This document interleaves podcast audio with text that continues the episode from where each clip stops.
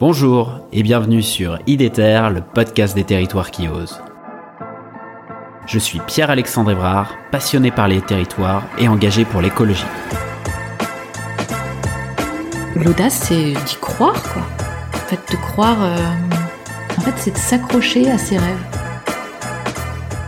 En fait, je crois que j'étais vraiment déterminé à, à travailler dans ce domaine-là. J'aime bien les gens qui euh, essayent de diffuser de la joie, de, du vivre ensemble, euh, de créer quelque chose ensemble, un peu partout là où ils sont. Avec IDETER, je vous propose de rencontrer ensemble des femmes et des hommes qui se mobilisent partout en France pour la transition écologique. C'est parti Euh, quel conseil tu donnerais aux, aux territoires qui nous écoutent et qui euh, sont curieux de, de tester le budget vert? Bah, déjà, de ne pas hésiter à plonger, de ne pas avoir peur de se lancer dans l'exercice, de réserver le temps nécessaire au service pour le faire bien. C'est vraiment important de le faire euh, bien avec la méthode euh, qu'on qu'on a, dont on a parlé, hein, de d'I4CA, là, vraiment bien la suivre.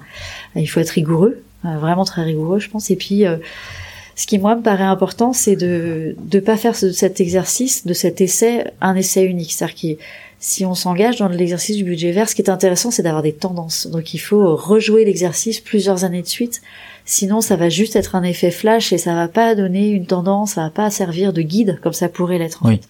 Donc c'est vrai que euh, ça peut faire un peu peur parce que la première année, il y a de la méthode, il y a du travail un peu à faire. Après, ça, ça devient plus rodé et ça donne vraiment une lecture. Donc voilà, vraiment un conseil de se mettre dans la durée quoi avec ce, avec cet exercice-là. Là, vous êtes parti de toute façon jusqu'à la fin du mandat. Ah là, on va le tenir jusqu'à la Ouais. fin du mandat. Ouais. Avec une amélioration, comme on disait, justement de se dire bon bah là, on a expérimenté euh, sur un budget réalisé. Maintenant, Oui. on va essayer de se donner des guides pour choisir, euh, pour orienter nos futurs budgets.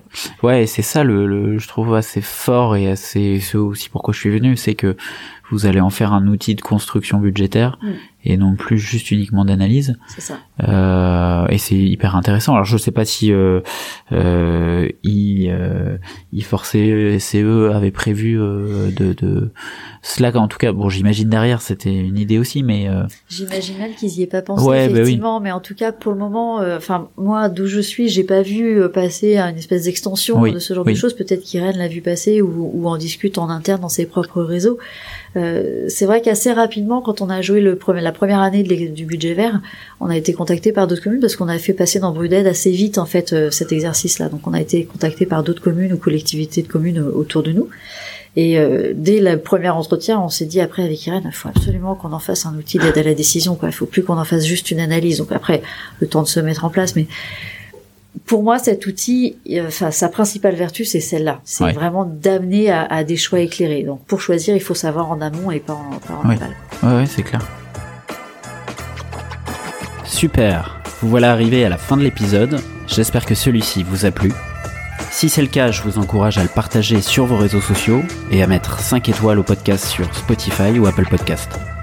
N'hésitez pas non plus à m'écrire ou à me proposer des sujets en m'interpellant directement sur les réseaux LinkedIn, Twitter ou Instagram. À bientôt